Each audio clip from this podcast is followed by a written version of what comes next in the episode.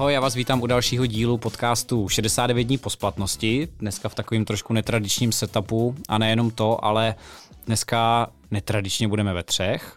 Máme tady Verču Hrabolovou. Verča už nějakou dobu dělá produkční našeho podcastu a my jsme tady vlastně dva hosti dneska. Jsem tady já a je tady Lukáš Bryksa, majitel agentury IMP.net a dneska to vůbec nebude o mně a já Verči vlastně předávám slovo, ta už si nás bude zpovídat sama. Tak jo, já asi vynechám takovou omáčku okolo a rovnou se vás zeptám. Ať už IMP.net anebo Just Mighty a teď nechám na vás to pořadí. 3 slova, které se vám vybaví, když řeknu IMP.net a Just Mighty. Tak pojď první, jsi host. No, Verčo, dobře.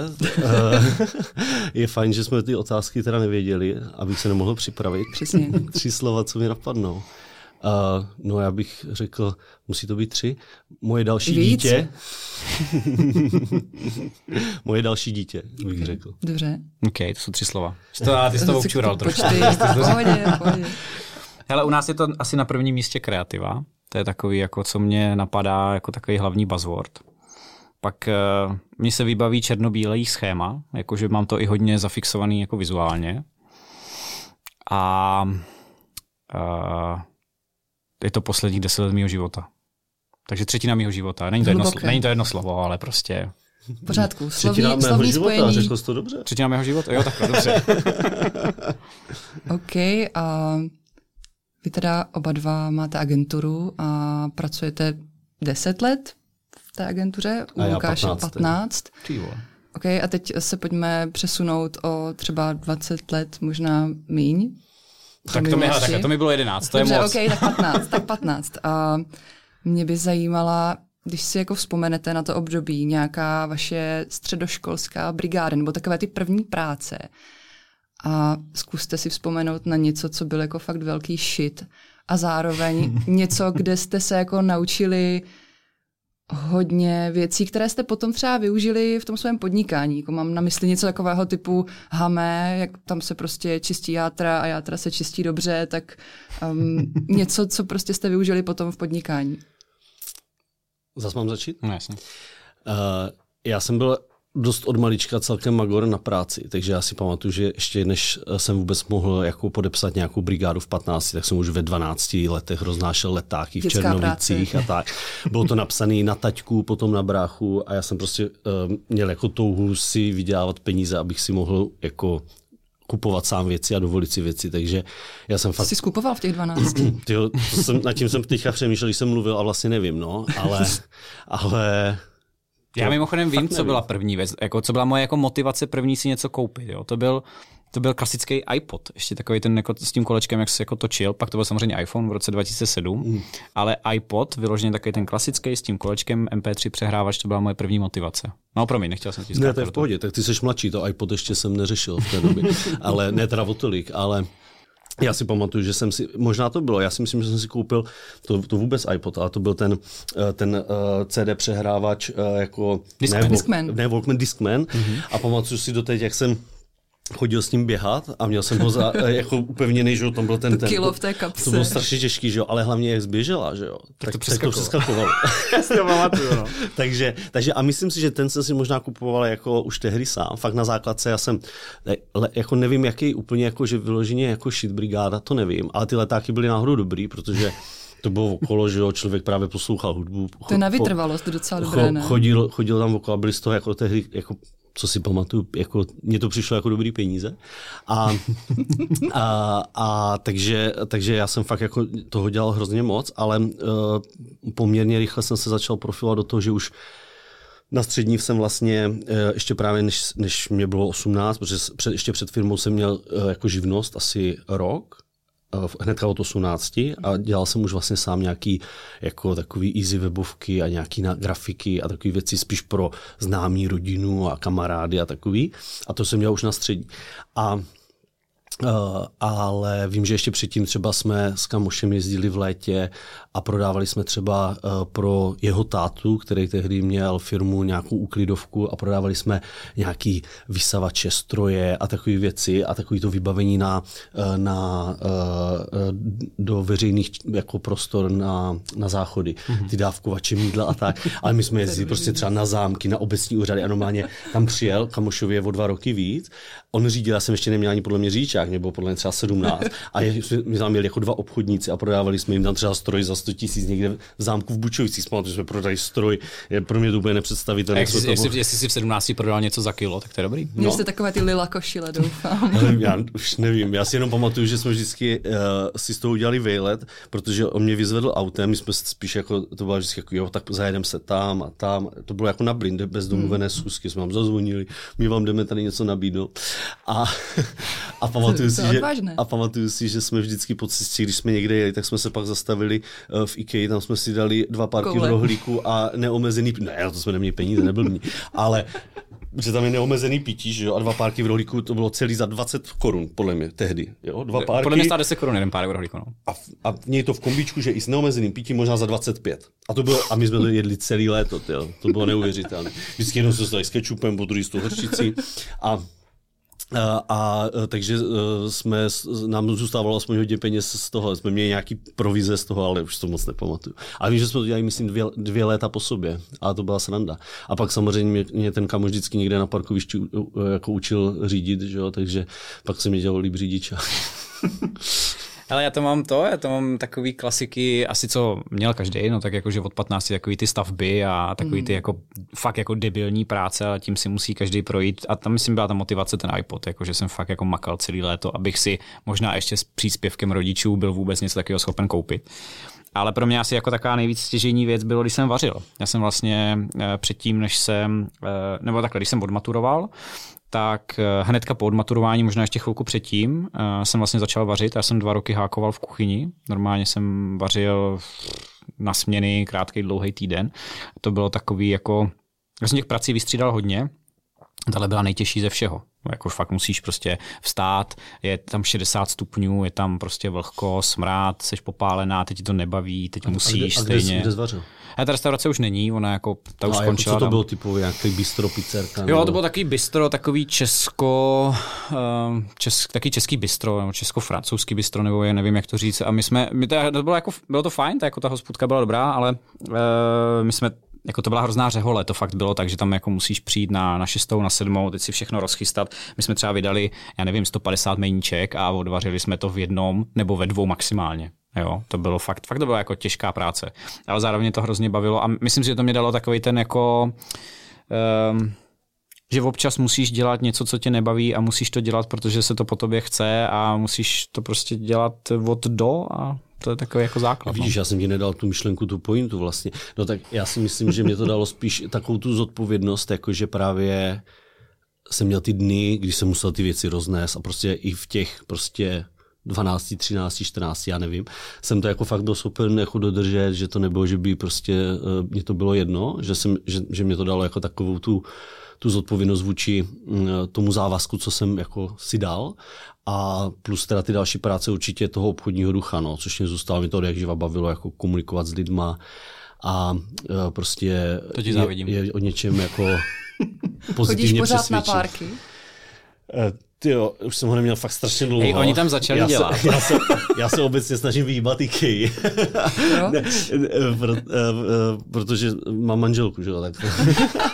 Počkej, ale oni v IKEA začali dělat vegepárky s červeným zelím a posypaný cibulkou. A už nestojí teda 10 korun ani náhodou. Mě žena říkala, já nejsem moc vege, takže nám to mě moc neutáhneš, ale... No já to určitě nejsem, ale tohle bylo dobrý zrovna. Ale mě už říkali, že ani ty jejich slavný masový koule nejsou z masa. Aha. Že už je to prý taky nějaký vege, že to je... Oni mají víc druhů. Oni mají zeleninový, vegetariánský a masový. Žena mě říká, že tam byla a že už mají snad jenom fakt ty, že jak jsou oni hodně eko, takže jdu fakt do toho, že úplně ne, že to je moc jako... Ještě si vzpomínám na jeden fakt jako velký bizár, co jsem dělal a to bylo, že jsme měli brigádu, že jsme v Olympii, v obchodáku tady v Brně, počítali množství lidí, který projde.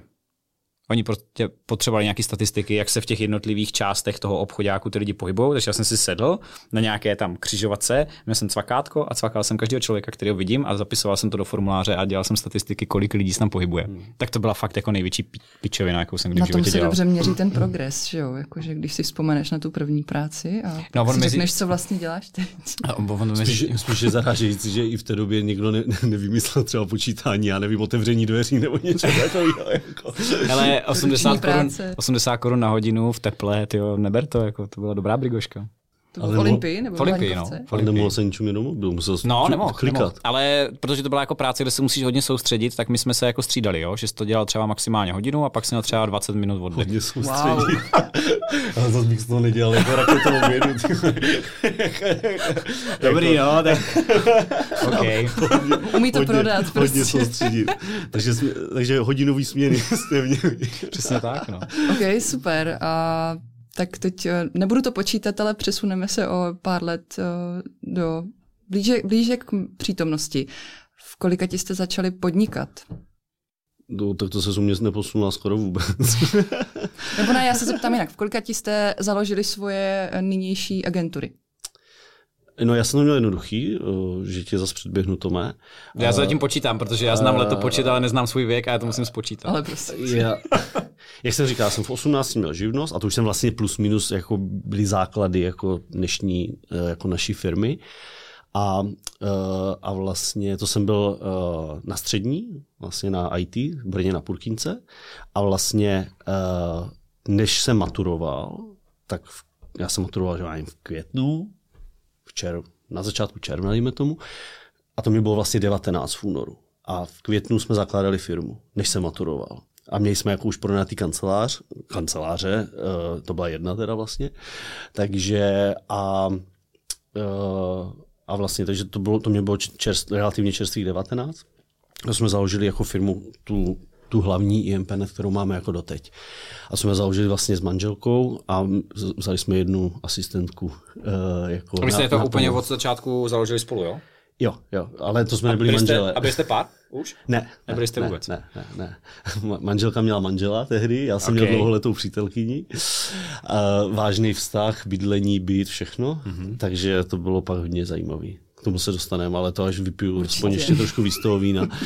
Mám na konci těch otázek, jako osobní vztahy. Ti, co to mimochodem jenom poslouchají, tak my jsme si u toho s dovolením otevřeli flašku. Takže ten rozhovor by mohl být zajímavější směrem k pokračování do budoucna.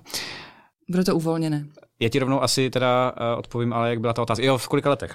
Já jsem ji založil, když mi bylo 22. Pokud počítáme opravdu založení té agentury, ale já jsem předtím dělal na freelance vlastně, nebo dělali jsme to jako každý na svoji živnost, ještě tehdy vlastně se společníkem, který potom se stal vlastně spolumajitelem Just Mighty. Takže já bych tak jako řekl, že někdy v prváku, v druháku na vejšce. No. Já jsem si ještě předtím odskočil do té kuchyně. Jak jsem odmaturoval, tak jsem si ještě potom dal tady tenhle ten trošku jako hardworking v kuchyni. A já jsem si tu grafiku během toho dělal, ale to bylo for fun. A jestli jsem občas někomu udělal nějakou vizitku nebo nějakou úplnou blbost za pár kaček. Bakalářky třeba jsem jako formátoval kámošům, a tak to jako úplně nepočítám. Agentura se založila, když mi bylo 22. To já jsem právě měl takovou zvláštnost a doteď si myslím, že to možná mě v něčem limituje, je to, že jsem vlastně právě nebyl nikdy jako zaměstnaný, že vlastně rovnou po škole. Sice jsem se dostal na vysokou, kam jsem šel na dálkový studium na Masárnu. Samozřejmě po půl roce jsem zjistil, že se tam dozvím trošku méně informací, než když jsem v práci. Co to bylo za obor? Ekonomika a management. Dálkově, jednou za 3 týdny celý víkend, myslím.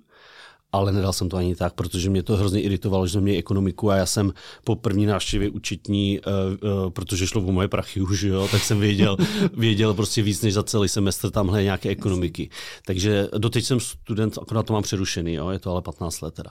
Ale já jsem právě vlastně nikdy nebyl zaměstnaný a rovnou jsme šli založit tu firmu, což ano, jsem zaměstnaný ve vlastní firmě, ale nikdy jsem vlastně neměl jako žádnýho šéfa, kromě těch brigád. To mě mimochodem jako trošku nebo takhle, kdybych já se mohl vrátit do minulosti a mohl bych to udělat jinak, tak to takhle neudělám. Já to prostě nezaložím v těch 22 jako s nulovýma znalostma, maximálně s nějakým bakalářem z vejšky. Já bych normálně šel do nějakého korporátu, tam bych si pěkně odkroutil 3, 4, 5 let, naučil bych se co a jak, zjistil bych si, jak co funguje a pak bych to teprve založil, protože to, co mi reálně v rámci toho podnikání trvalo 5 let, ten začátek, tak já bych zvládl během 5 měsíců, protože bych měl prostě úplně jiný jako znalosti a neobjevoval bych znovu kolo. Prostě. Já jsem nad tím jako taky přemýšlel a myslím, že to je těžký posoudit, protože možná, že bys že by ti to jako v tom korporátu natolik třeba změnilo, nebo by tě něco prostě iritovalo, jo, nebo práce s lidma, nebo cokoliv, že možná, že bys to rozhodnutí neudělal. Já jsem na tím taky přemýšlel, že když bych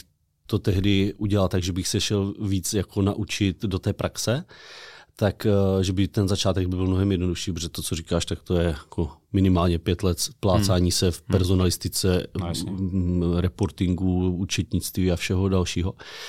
Ale jako nelituju toho, protože zase, když to člověk jako vyšlape, tak se tomu podle mě zase víc váží. No. Ne, nelituju toho určitě, tak minimálně těch prvních 5 let byla fakt prdel, ono jakmile začneš vydělávat aspoň nějaký prachy a z dnešního pohledu směšný, ale z tehdejšího pohledu prostě si byl schopen prostě vydělat nějaký peníze, tak to bylo jako super období, ale jako opravdu jsme znovu objevovali kolo. Jo? To, co je lidem z oboru dneska jasný na první dobrou, tak nám to trvalo měsíce nebo roky, než jsme si na to přišli. Jo? To máš pravdu. No.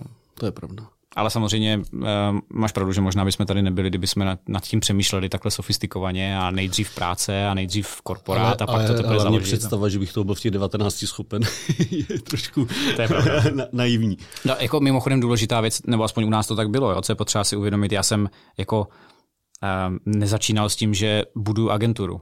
Já jsem vůbec ani nepřemýšlel nad tím, že budu mít agenturu. Já jsem do toho šel s tím, že děláme vlastně sami na sebe. Pak se tam nějak postupně začali objevovat další lidi. Najednou z toho bylo nějaký studio a pak se z toho stala agentura. Ale to nebylo tak, že jsem si prostě ve 22 řekl, jdu založit agenturu a jdu začít něco budovat. Já jsem to tak vůbec neměl. Já jsem začal dělat sám na sebe, respektive ve 2.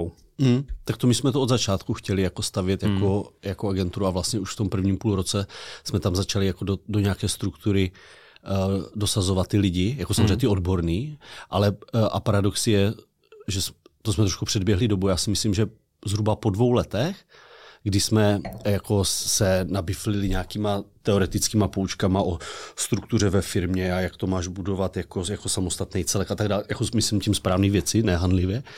Ale na tu dobu vlastně jako jsme se hodně předběhli, a takže jsme to pojali z nějaký strany a vlastně my jsme asi po 2 letech dosadili jako k nám do firmy jako generální ředitelku, která tam měla jako něco řídit. Wow. A vlastně do teďka to nemáme, protože samozřejmě to byl nesmysl, to nemohlo jako fungovat, takže asi já nevím, po 1,5 roku nebo 3/4 roku jsme to ukončili, ale protože se nebyla schopná jako zaplatit, že jo, samozřejmě z tehdejších jako obratů a tak.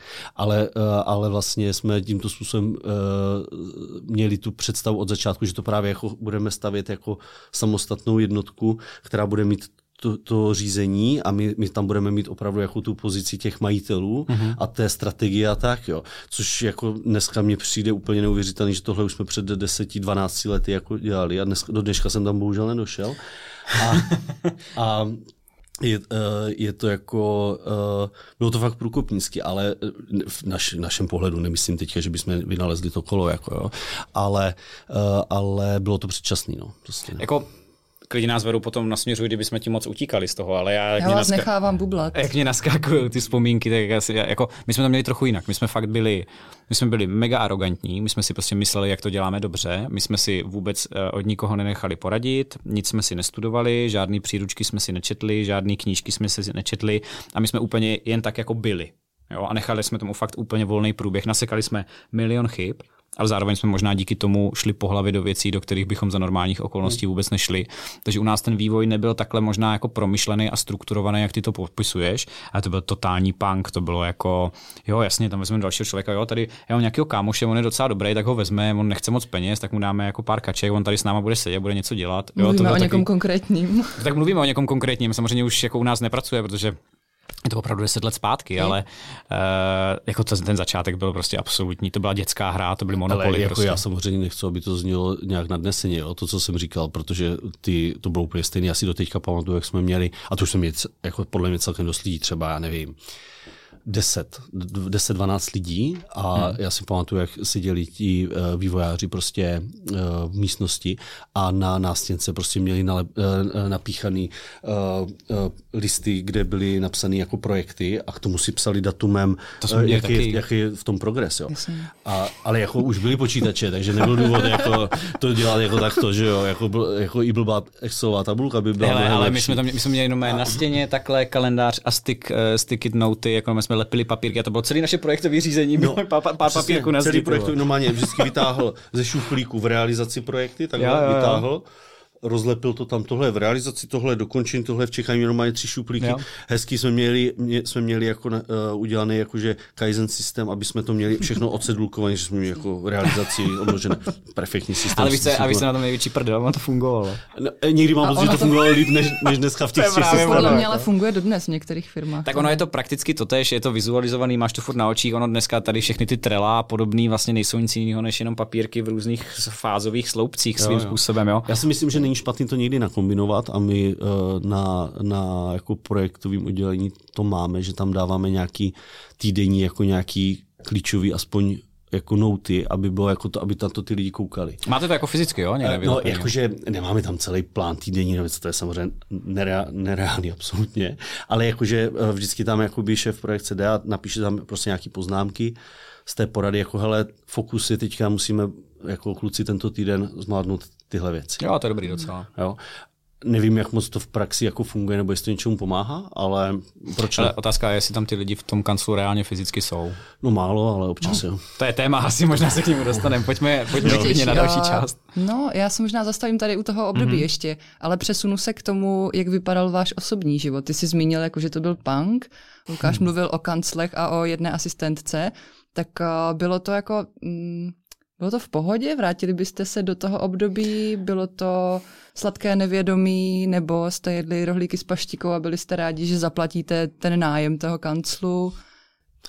No, já to vím úplně přesně. Říkej. Já si to pamatuju. Já jsem chodil s jednou konkrétní holkou, úplně přesně vím, jako, s kterou, protože ona u nás potom pracovala. To byl mimochodem náš 3. nebo 4. zaměstnanec.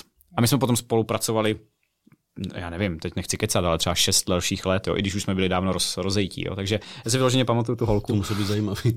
Bylo to dobrý. A my jsme jako největší, to bylo strašně dobrý období, nebo jako to je takový to, že si vzpomínáš na ty věci, co byly dobrý a zapomínáš ty špatný, jo, tak ale OK, ale jako teďka to vnímám jako strašně dobrý období. My jsme měli kancly tehdy v Brně na Semilase, na novém Semilase, což je prostě, nebo tehdy byla relativně nová budova, nahoře byl jenom bazén, výřivka, my jsme tam měli prostě malinkatej kancel, ale měli jsme přístup do toho wellnesska, co bylo nahoře, takže prostě my jsme přes den jako chodili na bazén a jako oddáchnout si a byla to taková jako pohoda a teď nám stačilo vydělat strašně málo peněz na to, aby jsme se uživili, takže jako reálně 1-2 zakázky. A my jsme měli fakt strašnou pohodičku, my jsme si to užívali, my jsme měli pocit, jak jsme jako ovládli celý svět, i když jsme dělali reálně úplný hovno samozřejmě. A já na to jako vzpomínám hrozně pozitivně a bylo to takový to, že si dělala to, co tě baví. Já jsem tehdy dělal design, který už dneska dávno nedělám, původně jsem designer, dneska už prostě řídím tu agenturu jako takovou, takže já jsem tehdy dělal to řemeslo, který mě jako vlastně bavilo, který mě k tomu přivedlo a já na to vzpomínám hrozně pozitivně. No. Já na to mám jako skrze stejný názor, protože i když, jak říká Tomáš, asi si trošku jako vizualizujeme ty hezký vzpomínky, ale bylo to právě hrozně jako bezstresový, že jo? Protože člověk neměl za krkem prostě tolik lidí, takový náklady. Měl to všechno pod kontrolou, že jo, jako nic se nemohlo nikde stát, jako, protože to bylo tak málo, že to člověk měl pod kontrolou, ale zvládal to za 1/3 času, co teďka, jo. Takže já si jako vzpomínám, že my jsme fakt jako na začátku si dávali jako absolutně minimální mzdu, a to ještě možná tak po 3 měsících. Až fakt jsme žili jako z úspor z předchozích to, já z těch brigád. Já budu úplně konkrétní, já jsem bral 10 měsíčně. No, my jsme si dávali, podle mě taky. A bydlel jsi u vašich? Ne, nebydlel jsem u našich už. Bydlel jsem s tou holkou a no, z toho jsme ale zaplatili úplně všechno. Jako, já jsem ještě bydlel u našich, ale měl jsem tam jako v rodinném domě samostatný patro a fakt 9-10 tisíc jsme si dávali taky, a to až tak po 3-4 měsících. Do firmy jsme přinesli si svoje počítače, svoje jasný. Auto, já jsem měl už od 18 auto, nějaký vrak, že jo, 15 let starý. To byla Felicia. Ne, to bylo Volkswagen Vento. Já jsem měl Golfa, bacha, já jsem byl jako... Vento, to už teďka nevyrábí, ale bylo to krásný a já si, to, k tomu je dobrá vzpomínka, protože já jsem si ho koupil za své peníze, protože jsem, jak jsem byl magor na té brigádě, jak jsem se na to viděl. A stalo 48 000, mám tu se doteď. Já jsem pro něj do Boskovic a co na tom bylo zajímavé, tak já jsem ho koupil, než jsem měl řidičák, protože jsem už jako jenom čekal vlastně na to, takže já jsem musel jít s mamkou i s taťkou, protože... To mě zajímalo, jestli ti to můžou prodat jako v 17. No, jako bylo podle mě psaný na mě, nebo... Na jako vlastnit auto asi můžeš, jenom můžeš? Nemůžeš řídit. No, nevím. Ale vlastnit asi můžeš. Jakože je to jak všechno. S alkoholem, jakože ho můžeš vlastnit, ale nepít. Jo, to tak je, můžeš mít doma flašku, akorát si nesmíš otevřít. Okay, a nikdo ti nesmí ale prodat, ne? Nevím. No, právě. Nevím, to je jedno, ale že jsme museli jít vlastně s oboma rodičema, protože bych to auto nemohl přivést samozřejmě zpátky. Jo. Tak to bylo zajímavé. Ale ty začátky, takže bylo to samozřejmě taky hrozně punkový, bylo to uvolněný, neměli jsme teda žádnou výřivku na střeše, protože jsme byli takový obyčejný kanceláře v Komárově, ale... To tady high society na Semáře. My jsme tam platili pár korun, já to jsem tam měl přes nějakého kamoša, který ale bylo to prostě takový jako pohodový, no. Všechno bylo pod kontrolou, jako, ale samozřejmě dělali se asi taky jako kiksy, tak jak dneska, ale mnohem v menším, takže to bylo mnohem toho, a ty náklady fakt byly minimální, takže tak jak říkal Tomáš, my jsme udělali tamhle obrat, jak jsme v květnu založili firmu, oni v červenci byla jako zapsaná ofiko, tak my jsme udělali třeba do konce roku, že jsme měli obrat 1 milion. Jo. Já si přesně pamatuju, že první rok jsme od února do prosince, to znamená skoro za jeden rok, měli obrat 700 000. No, tak my jsme měli 1,1 milionu za těch 6 měsíců zhruba a jako jsme byli králové, že, samozřejmě. Jako, jo. ale jenom teda ještě pro mě, ještě, aby to úplně jako nevyznělo, jaký jsme měli jako lážo plážo, tak já jsem třeba chodil do práce v 1, ve 2 ráno. Jakože fakt, protože, ale já jsem to jako nebral jako práci, nás to mega bavilo, jo, tam sedět a dělat a do noci a víkendy a no, to jasný, jakože že jo, neměli jsme děti, nás jako nic jiného nezajímalo. To bylo prostě fakt pro nás to dítě, prostě jasný, prostě úplně prostě ale hlavně jsme řešili fakt jako úplný blbosti, který dneska na tu dobu úplně neadekvátní, jsme si tam hráli, aby jsme měli polepený propisky a měli jsme na skleničkách logo, my jsme měli jednu schůzku za měsíc, a měli jsme polepený skleničky. Ale vyladěné. Jo, ale prostě takovýhle blbosti, takže fakt jsme tím jako žili úplně naplno, takže jsme fakt jako makali a já jsem, sice bych se rozhodně nenazval designérem, ale taky jsem jako ve Photoshopu byl schopen navrhnout ty projektíky jako takový jednodušší design, jak jsme si najímali ty lidi na začátku, ty realizační, ale už do konce roku jsme měli třeba v té realizaci třeba jednoho grafika, jednoho programátora, jednoho jako kodera jako na frontend. Ale já jsem byl schopen frontend a design dělat sám, takže my jsme fakt jako měli zakázku prostě. Tehdy jsme dělali, si to pamatuju doteď, první velký zákazník Rovaček, což potom koupil Linda, protože nadnárodní švédská skupina, která je do dneška naším klientem. A my jsme jim prostě dělali webovky, že a celý jsem je fakt jako kodil a plnil já prostě tam po večerech, že jo, prostě. Ale super, že jo, to byla zakázka, že jo, za pár desítek tisíc, že jo. ale nám to vlastně udělalo pomalu měsíční obrat. No jasně. Jo. Takže to bylo super. No, teď teda se dám dohromady sklenička s logem, výřivka, je ještě něco takhle jako vtipného, čemu se teďka jako fakt smějete, co jste dělali úplně na začátku. Hej, úplně...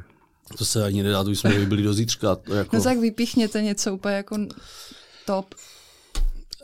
Jako, úplně jako třeba, abych ukázal, jak jsme byli strašně jako neskušení, tak jsme šli na prohlídku kanceláři do toho Komárova a nějaká ta realitní makléřka, že jo, která nám to tam ukazovala.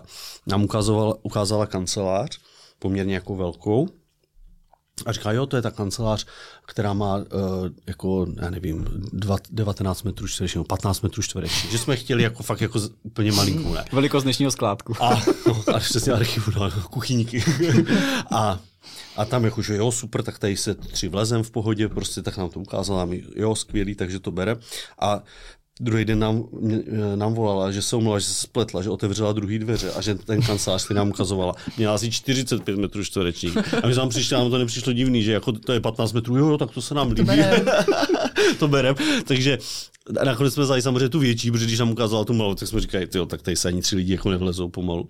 A tak jsme vzali tu větší samozřejmě za víc peněz, ale nevím, to bylo podle mě třeba 5000 měsíčně, takže to bylo takový úlet trošku. Já mám do teďka jednu takovou jako fakt vzpomínku, která mě vždycky rozesměje, a to bylo naše jako finanční plánování. Jo. My jsme tehdy udělali jednu obrovskou investici, a to byla taková ta zeď, na kterou se dá malovat fixama. Jo. To tehdy stálo 20 000, což byl měsíční obrat. To byly 2 měsíční platy. Že jo? A my jsme si říkali, jo, vlastně tak patří nám svět, tak si tady uděláme tady tuhle tu kreslící zeď. Tu jsme si tam teda jako udělali a pak jsme na ní teda jako malovali úplně všechno. A my jsme si udělali finanční plán na ten daný rok. A tam byly 3 tabulky, nebo 3 sloupce. V jednom bylo přežít, v druhém bylo OK a třetí se jmenoval Karibik. Jo? A byly to prostě 3 varianty toho, co se musí stát a jak se budeme mít. A tam jsme si namodelovali ty 3 scénáře.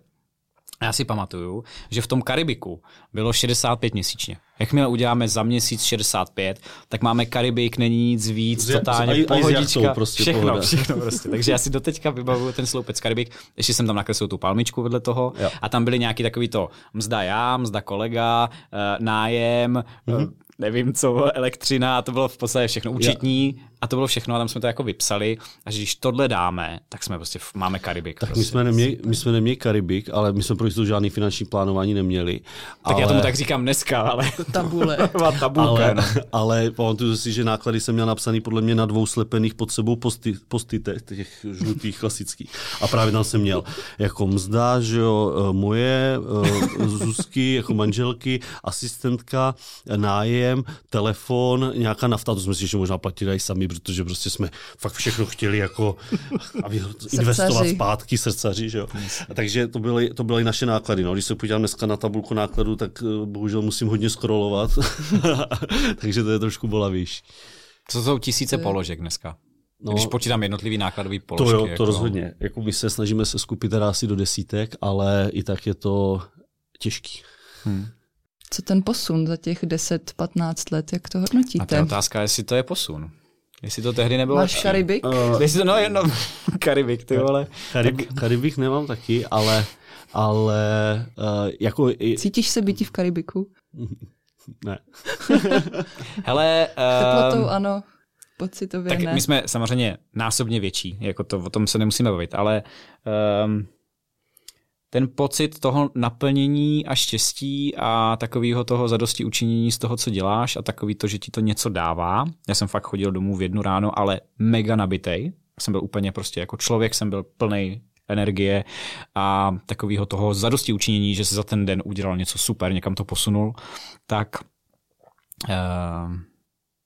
tam možná jako pravda bude někde uprostřed, jo? Že tehdy to bylo moc malý, teďka je to moc velký, jestli vlastně ve finále není ten zlatý střed někde takový ten ultimátní cíl toho, kdy se máš v životě nejlíp. Já nevím, je to jako těžko říct. Je možné se tam zastavit, jakože poznat ten okamžik, kdy je tam ten střed a nechtít růst. Ne, protože si ho v tu chvíli neuvědomuješ. Ne, to nejde, ale já si myslím, že to je takový... Relativní, že jo. Samozřejmě jsou obrovské firmy, kde je spousta šťastných a spokojených majitelů a i managementu a prostě tohle, který jsou mnohonásobně prostě větší než my a i v našem oboru. A já si to taky říkám, protože já jsem to říkal nedávno manželce, říkám, hele, když nás bylo 10-12, tak jsme vydělávali reálně víc peněz, jako tím myslím ne obratově, ale prostě ziskama, protože jsme všechno pod kontrolou, všechno to dusil, ty náklady, hlídal si to prostě. Já jsem byl víc v klidu, líp se mě spalo a měl jsem víc času. Ale je to taková fikce, protože zase si říkáš ty hezké věci, a ono zase tam bylo spousta jiných věcí. Ale jo, jasně. A zase bez té nějaké, řeknu, jako velikosti a toho posunu, by zase nedosáhl na spoustu věcí, které dneska považuji za samozřejmost, ať už ve svých osobních jako životě, ve svých kontaktech, známostech. Určitě bys nenatáčel podcast, kdyby vás bylo 10, prostě sral bys na to, že jo, prostě hotovo. Ale neměl bys ani takové možnosti, já nevím, řeknu to hloupě, od banky, od obchodních partnerů, od klientů, prostě byl bys nějaký na úrovni většího živnostníka, a to sebou přináší dobré věci, rozhodně, a i ty špatné. A je těžký v tom vybruslit. Já si nemyslím, že je cesta to zmenšovat, i když mám týdny, kdybych to rozhodně jako šel do toho hned.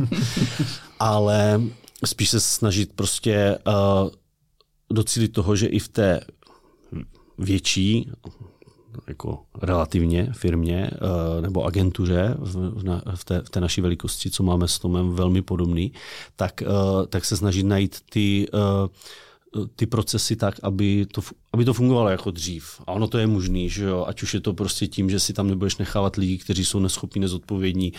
Opravdu je budeš prostě ostřihávat hnedka na začátku a budeš tam budovat jako podle mě kulturu vlastní zodpovědnosti a toho, že sami tu firmu chtějí někam posouvat. Těch lidí je málo, ale jsou. Já je ve firmě mám, ne všechny, ale daří se nám to podle mě poslední 2 roky hodně tímhle směrem posunout. A teď jsme se o víkendu vrátili z team buildingu, který byl teda mimochodem skvělej, ale a tam jsme o tom s lidma velmi otevřeně mluvili, bylo to dost pozdě večer a byli jsme dost nalití, ale a vlastně oni mě požádali asi to bylo o půlnoci a prostě byli jsme fakt jako, byli jsme hodně v náladě. A sami lidi, kteří tam byli, bylo nás tam asi, já nevím, v tu chvíli třeba 15, tak mi říkali, no Lukáši, řekněte nám nějaký věci, tu vaši vizi takhle jako přátelsky, samozřejmě mají to z těch celofiremních porad a tak. Ale mají si vyžádali o půlnoci na team buildingu proslov. Si vzpomenu, co jsme dělali na team buildingu my. No, hele, my jsme to dělali tam taky, ale mezi tím jsme měli ten proslov. Vy jste to dělali taky. A vystřihl jsi tam vizi o půlnoci ožralé, jo? Vystřihl jsem tam vizi bez přípravy, ale ne, já jsem vlastně jenom řekl, že bych chtěl, aby tu firmu ty lidi považovali za jako trošku taky to svoje dítě a aby prostě měli tu vlastní zodpovědnost za ty svoje části a že já jim dám tu, ne absolutně, ale že já jim dám k tomu ty prostředky, to prostředí a tu svobodu a že fakt je to na nich, že chci, aby tu firmu za 7 let od teď nechci říct řídit sami, nic se nedá řídit sami, bez hlavy to nefunguje, ale abych opravdu, já tam nebyl zapojený v tom tak, jak dneska. Což je můj cíl teda.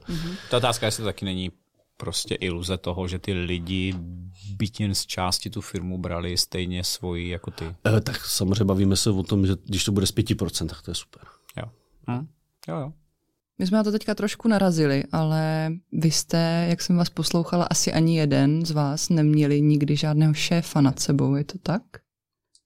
Tak v restauraci byl samozřejmě jako majitel, který byl naším šéfem, ale to nevím, jestli je prostě ten správný příklad. Já jsem pak ještě teda stihl jednu věc, za to jsem hrozně vděčný svýmu tátovi, protože já jsem ještě nějakou dobu pracoval u něho ve firmě.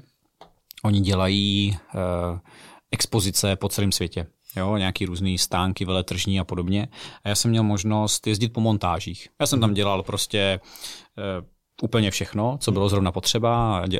Jako víceméně jsem jezdil po stavbách, ale zaprvé jsem se trošku jako pokoukl po Evropě. To bylo jsem tam Německo na měsíc, tam Itálie, Boloňa a tak dále, což bylo super. Za druhé tam prostě fungovala nějaká hierarchie. Jednak nějaká firemní hierarchie, ale i nějaká antropologická. Prostě mezi těma borcama, kteří jsou na měsíc zavření na montáži, tak prostě tam fungují ty jednoduchý přírodní principy o tom, že kdo je větší. Počkej, kam směřuješ? Já směřuju prostě k tomu, že já jsem tam byl prostě mladý, neskušený, dělal jsem, co mi kdo řekl a byla to svým způsobem škola. Zároveň jsem potom měl po nějaké době i možnost tu zakázku ne, že řídit, na to jsem byl jako moc neskušený, ale spíš dozorovat ve chvíli, kdy tam reálně nebyl ten člověk, který ji řídil. Jo, že jsem tam už měl i nějakou možnost trošku říct, hele, tady ještě Pepo, tohle, jo, tady prosím vás, nezapomeňte na tohleto a tady klienté, vy chcete ještě doobjednat tady televizi, super, tak já skočím tady na veletržní správu a zkusím to tam nějak zařídit. Jo, takže už jsem měl možnost i tady nějaké té organizace. A tam jsem samozřejmě šéfa měl. Jo? Nebyl to můj táta, byl to jiný člověk, ale měl. K tomu možná úplně nesměřovala ta moje otázka, ale děkuju za tuto kapitolu. Já to jsem ještě musel nutně doplnit svoji historii. Děkujeme tátovi. Jinak u mě to Veru bylo teda tak, že jsem, jak jsem říkal, vlastně nebyl zaměstnaný a to šéfa jsem neměl. A myslím, že právě někdy bych potřeboval ten pohled z té druhé strany, že by mě to třeba pomohlo líp třeba v některých situacích ty lidi chápat, protože nejsem moc empatický. Jo, takže já prostě nedokážu pochopit, když něco vykládá, že někdo brečí, proč to nejde, proč nebo něco, tak já na něho koukám a nechápu, proč jako to nejde udělat radši, než aby mě to vykládal. Jasně. No a moje otázka zní, co by podle vás měl ten správný šéf mít? Vy jste oba dva CEO vaší agentury a když se vžijete do té role těch zaměstnanců nebo lidí, co pracují pod váma, tak co byste jako zaměstnanci nebo řadoví pracovníci potřebovali, aby váš šéf měl za vlastnosti, aby jako plnil nějaké věci, které vy potřebujete k práci? Hele, a možná budu říkat věci, které třeba já nemám, jo, a právě protože si jako uvědomuji, že mě nemám, že mě sere, že je nemám, tak já bych je tam chtěl mít. Já si myslím, že by to měl mít především pevně v rukách. Prostě takový ten chaotik, který je zasekaný operativou, běhá tam jak prd na náledí, tak to je podle mě jako strašně špatný signál. Já si myslím, že by to měl být člověk, který to prostě jako drží v rukách. Já si myslím, že potřeba určitě, ale o jakým se bavíme šéfovi, jestli jako o CEO, anebo se bavíme o majiteli, nebo se bavíme o řediteli nějaké části firmy, protože si myslím, že tam jsou ty klíčové aspekty úplně jinde. O někom asi na naší pozici jsem já pochopil. Jo, na naší pozici souhlasím s Tomem, já si myslím, že já bych to asi jako nazval, jako, nebo já si zakládám, ale myslím, že to je důležitý, na nějaké osobní zodpovědnosti. Jo, že já si myslím, že lidi mají rádi, když zaprvé samozřejmě ten člověk ví, co dělá, proč to dělá, je schopen to popsat, to je jasný, protože tak je vůdce, že i když budeš říkat sračky, tak prostě, ale budeš to mít jasno, tak pořád nějaký lidi jako to osloví, a protože to říkáš jednoznačně a oni třeba sami neví a v tom životě se plácají, nemají ten směr, tak oni půjdou vždycky za tím lídrem. To můžeme vidět v politické sféře. Že? Takže a ta osobní zodpovědnost za ty rozhodnutí, za ty i průšvihy, i za ty dobré věci si myslím, že je jako hrozně důležitá a potom ta důvěryhodnost. Jo? Že já vždycky každému říkám, hele, já jsem nikdy nikoho Jo, díky to. Doliju ti. Určitě. Já jsem nikdy nikoho prostě nepodrazil, nikdy nikomu jsem nedlužil ani korunu. Ve chvíli to bylo oprávněný, ať už prostě zaměstnanci nebo dodavateli. Tak já vždycky říkám, hele, můžete se na mě spolehnout, že to, co si řekneme, prostě tak bude. Takže osobní zodpovědnost a taková ta důvěryhodnost se silným takový to, co se řekne, to platí. Jo, to ale souhlasím, jo, taková ta nějaká osobní integrita, jenom hlavně, ať to není nějaký jako vexlák, jo, šmelář. Jo, prostě, takový jo. Prostě to někdy i vidíš v těch firmách, kdy tam ne, samozřejmě třeba majitel, ale je tam dosazený nějaký ředitel a hledá tam takový ty uličky prostě, jak někoho vydrbat a takový, tak to prostě si myslím, že ty lidi to dlouhodobě potom jako hrozně negativně jako vnímají. To si myslím, že je klíčový. Ale těch vlastností samozřejmě je hrozně moc a já jich spoustu určitě taky nemám, takže... Máte nějakou kontrolu nad sebou? Máte někoho, s kým se radíte? My jsme tady dneska probírali CEO kluby a různé networkové akce. Je někdo takový, nějaký coach, nebo ať už je to manželka, nebo někdo, kdo je vám jako blízký v té firmě? Bavíte se o tom s někým, jakože když si fakt, nebo to ani nemusí být, jakože si nevíte rady, ale prostě my si často nevíme rady teda. Přece jenom jste jako sami na ten tým. Ale to je dobrá otázka a já teda jako... velmi často potřebuju radit a hodně mě to někdy chybí. Dřív to samozřejmě byla manželka a zároveň společník ve firmě. To neznamená, že jsme manžela, akorát ona už je prostě 6,5 roku mimo firmu skrze děti a samozřejmě já ji tím vlastně nechci zatěžovat, protože většinou se chceš radit ne o tom, za co utratíš prachy, ale o těch jako průšvihách a nechci ji tím zatěžovat, takže se bavíme o práci, ale jako omezeně, ale i tak vždycky jako mě zajímá její názor a respektuju ho. Sice už v té firmě dlouho není a ta firma se za tu dobu transformovala úplně jinam, ale pořád je to samozřejmě, má ten vhled a má hlavně k tomu ten osobní přístup, ale jinak mi to hrozně chybí, jakože ta možnost se biznisově s někým poradit je podle mě úplně super. Ty kluby ti to dají tak nějak povrchově, protože nikdy nemůžeš jít to tolik do detailu a já teda velmi často, řekl bych skoro každý rok se domluvím na nějaké konzultace s někým, co mě zrovna trápí, ať už je to nějaký finanční řízení, nebo je to personalistika, nebo je to obecně nějaký reporting. Naposledy letos jsem to řešil s člověkem, který právě byl dlouhý roky v korporátu a dělá to tak jako spíš pro známí a my jsme kamarádi. Tak mě pomáhal zase právě s nastavováním těch částí, které v korporátu jsou super, pak je tam spousta, které nejsou super, tak jsme se snažili implementovat aspoň nějaké části k nám do firmy. Něco se povedlo, něco míň, ale takže se snažím takhle, ale chybí mi zajít takovýto každý týden s někým na pivo, s kým můžu normálně probrat, hele, tyhle věci, v nich si vlastně nevím rady a já se nemám s kým poradit. Jo. Takže někdy jdem s Tomem na pivo a bavíme se o tom a samozřejmě spoustu dalších jako partnerských firem, plus taťka podniká taky, takže někdy se ho požádám třeba o radu nebo o pomoc, když si nevím rady, hlavně na začátku. Teda. Já myslím, že to je asi důležité mít okolo sebe někoho, kdo podniká třeba. Nebo minimálně má nějakou zkušenost s podnikáním. No, musí to asi být člověk, který podniká, anebo má... Zaměstnanec ti to asi neřekne. Anebo má zkušenosti z vrcholové nějaké CEO pozice. To je to už téměř stejný totiž podle mě. Ale jako nic proti mému tatovi, jo, ale já to je pro zase pro mě třeba úplně poslední člověk, za kterým jdu, když už je fakt jako, když už fakt nevím, protože já si to asi chci spíš vyřešit sám, abych nějakým způsobem nebyl pod tím jeho křídlem, protože nebyl jsem nikdy, on s tou firmou reálně neměl nikdy nic společného a asi jako to tak pro mě je důležitý. Jo? Nechci chodit za tátou pro rady, protože si to chci jako vybojovat sám svým způsobem. To je jenom taková jako doplněk. Nemyslíš, že by to bylo rychlejší, kdyby si za ním došel? Hele, my máme mezi sebou takovou tu přirozenou rivalitu a my se dost často hádáme i o tématech, na kterých se shodneme. Jo, takže tam... Okay. To... Ale jako nemusí to být ten otec, že jo? Může to být spíš nějaký člověk, který je ti... Jo, tak to jsem chtěl jako doplnit. Já jsem jenom... Tom říkal toho tátu. Já teda tátu tohle, promiň, že ti do toho skáču, v tomhle vycházím jako skvěle od jak živa, ale jako je pravda, že pořád samozřejmě taky, hlavně na začátku, když jsem byl mladý a blbej, tak jsem chtěl jako si to taky jako vyřešit hlavně sám, aby to nebylo právě jako, že jsem ten syn, co to. Taťka taky nikdy neměl s firmou nic dočinit, ale vždycky, když jsem potřeboval opravdu pomoct, že mě prostě už jsem byl jako úplně ve slepé uličce, tak jsem se ho třeba zeptal a mě, on není vůbec našeho oboru, že vůbec tomu nerozumí, co dělám, takže, ale taková ta jenom uklídění, hele jo, to je normální, to jsem zažil taky a jenom počkej, ono to vlastně většinou nebyla žádná rada, ale jenom takový to ujištění. A to vlastně stačí. Já většinou, jako mě nikdo ani většinou na těch konzultacích neřekne něco jako strašně světaborného, ale jenom tě třeba ujistí nebo nasměruje něco, co jako třeba víš, ale jenom na to nemáš koule to udělat prostě. Tak to je jak psychoterapie, že jo? Tam ti taky nikdo neřekne, co máš dělat se svým životem, ale přijdeš na to sám. Ale co mě jako, čemu jsem se letos otevřel vlastně, protože jsem vždycky naopak to odmítal a nebyl jsem nikdy studijní typ, tak já jsem letos začal studovat MBA, takže to je pro mě obrovský teďka zdroj know-how a nějaké konzultace k projektům, který v rámci MBA vlastně zpracovávám dovnitř do firmy a tak dále. Takže to je teďka pro mě ta primární a hlavní konzultační platforma, ale přece jenom je to vlastně akademické vzdělávání svým způsobem. Není to ten kámoš, se kterým si sedneš a pokecáš o tom, jak to máš těžký, nebo jak se ti něco povedlo, nebo se ho nezeptáš jako co a jak. To mi asi chybí.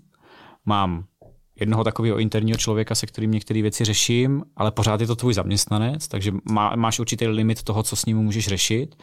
A myslím si, že pokud já mám Just Mighty dneska už sám, mám v něm prakticky 100% podíl, myslím, že ty to máš stejně, ty nemáš žádného společníka. Ne? Máš, jo. Dobře, tak... Ale je to, jak kdyby to byla jedna osoba. Tak já jsem prostě předurčený k tomu, abych asi na některé věci byl sám.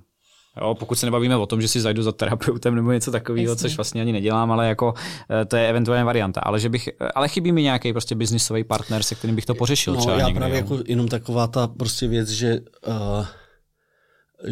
že by se chtěla právě svěřit s něčím, co tomu zaměstnanci nemůžeš říct. A když to řekneš někomu mimo firmu, tak ti stejně to nechápe, protože v tom není zapojený. Takže to jsou fakt jako momenty. No, nikomu, ne jako takový člověk, dobrý, tak můžeme si to říct s Lukášem a taky to konec konců jako občas uděláme, že se jako potkáme a o něčem se pobavíme, ale tak to je jako velmi nárazový, ale já jako jsou věci, které já prostě reálně nemám komu říct. A ty teda říkáš, že to řešíš doma s manželkou už jenom proto, že v té firmě byla na začátku zainteresovaná. Ale já tohle to vůbec nechci řešit doma, jo. No, já to vůbec nenosím domů. Já to věci. Právě jako z 99%, jako když jsou teďka malí děti, tak to taky nedělám, protože samozřejmě vidím, kolik toho má ona doma. Jo, jako a prostě já vím, že kdybych na ní přenášel někdy ten stres, který si dovezu z práce, jo. Což samozřejmě někdy hrozně těžký neudělat, ale snažím se o to a někdy to dělám, tak se omlouvám. Tak prostě bych tím jako nic nezískal a jediný co, tak bych jako akorát způsobil to větší jako napětí doma, protože by to bylo naivní, že by mě tamhle od stolu mezi prostě žvoucíma dětskama něco jako super jako poradila. Museli bychom jim mnohem víc do hloubky, ve smyslu toho, že bych to fakt celý musel vysvětlit a nechci provázet jako těmahle věcma, když to není jako akutní. No. Na druhou stranu paradoxně po mně je to často vyžadovaný, jo? Jakože doma, jo? Řekni mi, co tě trápí, co se stalo ve firmě, proč jsi nasranej, nebo proč nemáš náladu, jakože, tak mi to řekni, mě to zajímá, normálně mi to. A já se uzavírám, já prostě odchodem z práce to v sobě takhle zavřu, držím to takhle v sobě prostě celý večer, celou noc a zase přijdu do práce a udělám tohle. Já prostě nejsem schopen doma v reálném čase o tom mluvit. Já jsem schopen potom zpětně říct, jo, tak prostě před měsícem jsme řešili tady tyhle ty sračky, ale až ve chvíli jsou vyřešený. Jo? Nemám fakt to, že bych to řešil v reálném čase s někým. Ale mám to asi velmi podobně. Jo? Někdy je to o tom, že nechci zatěžovat, někdy se za to v uvozovkách jako stydíš, že ty sračky řešíš a vlastně jako, a jsou to tvoje sračky, že jo, protože to tvoje firma, takže v tomhle já jsem zase jako nehážu tyhle věci nikdy na někoho jako jinýho, že nějaký okolnosti něco ne, prostě vždycky seš to ty, jako prostě, jo. Dokud jsme tam v těchto pozicích, vždycky seš to ty. To, co se tam děje, tak si za to vždycky můžeme sami. To mi občas chvilku trvá, než k tomu dojdu, ale máš pravdu, že to tak je. Ale všechno, co si přinášíme do firmy, tam přinášíme my. Jako absolutně. Takže a tím, když se člověk smíří, tak zase na druhou stranu je to trošku osvobozující, protože ví, že má nad tím tu moc. Jsi zároveň ten jediný, kdo to může pravděpodobně vyřešit. Tak. Ježiš, to bylo hrozně deep tady, no, tohle. Tak jste se na mě oba dva tak podívali. Já jsem úplně o něm měla. Ano, Veru, jsme občas osamocení se svojí prací, je to tak? Prostě, no. No a takže jako by vlastně výsledek tady toho je, že to v sobě nějak zpracuješ a prostě za 2 týdny jsi lepší? Já si spoustu věcí řeším v sobě a zpracovávám v sobě. Jsou to prostě nějaký třeba problémy nebo věci, které nemám domyšlený, nebo nějaké věci, které mě čekají a já si na ně musím prostě nějak přijít. A opravdu to mám v sobě, že to tak dlouho dusím, až se to nějak vydusí. Jako prostě si v sobě jako vydusím ten výsledek, který potřebuju. Je to diamant, že jako vydusíš. Není to diamant, to kvalitní, není to diamant. Ne, dost často je to. Jsem tady co teďka řekneš, mě napadlo pár přirovnání. Tak dobře, nemusíš z tebe vylézt zrovna diamant, jo? Dobře, hele, někdy ano, někdy je to tak, že přijde nějaký problém nebo nějaká situace, ty si na ní dáš čas, podusíš si ji v sobě a nakonec jako vyplivneš něco dobrýho a vyřešíš to a nějak to dopadne. Ale někdy je to tak, že tebou ta sračka projde a vyleze na konci jenom další sračka. Jako některé věci, já třeba prostě jsou občas situace, kdy já nevím, jak je mám řešit. Ani je jako nevymyslím. Jenom je tak nějak jako akceptuju, jo? A oni proběhnou. Jo? Proběhnou třeba i tím nejhorším možným způsobem, ale nějak se to pak jako vyřeší. Jo? Není to tak sofistikovaný, jak si to někteří představují, že ten vstup je problém a ten výstup je řešení. Někdy je vstup problém a výstup je problém prostě. Já si myslím, že spoustu věcí, které, nebo já k tomu mám jako špatný přístup v tom, že z toho hrozně všechno beru osobně. Já znám spoustu lidí a podnikatelů, kteří jsou schopní prostě jako řeší absolutně mnohem větší problémy než já. A mě prostě napíše naštvaný zákazník nebo mě tam něco řekne zaměstnanec a já si to 2 dny beru a kvůli tomu pomalu nespím. Jo. Jakože jsem v tom fakt jako magor, že si to hrozně moc osobně beru. Právě jak jsme si to vypiplali od začátku tu firmu, jako to moje další dítě, jak jsem říkal na začátku.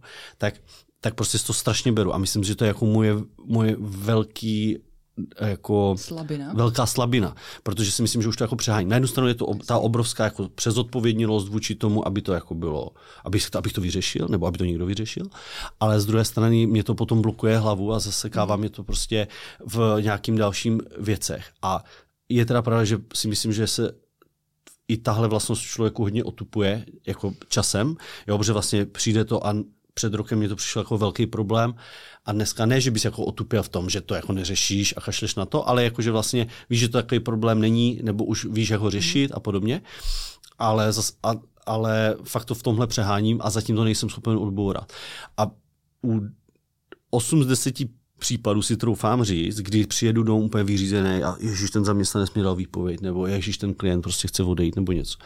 Tak prostě, když se na to, a jsem z toho vyřízený, den, 2, 3, já nevím, a nějak to buď vyřešíš, nebo to vlastně nemá řešení, no tak ti dal zaměstnanec výpověď, nebo firma ti odešla, nevyřešíš nic.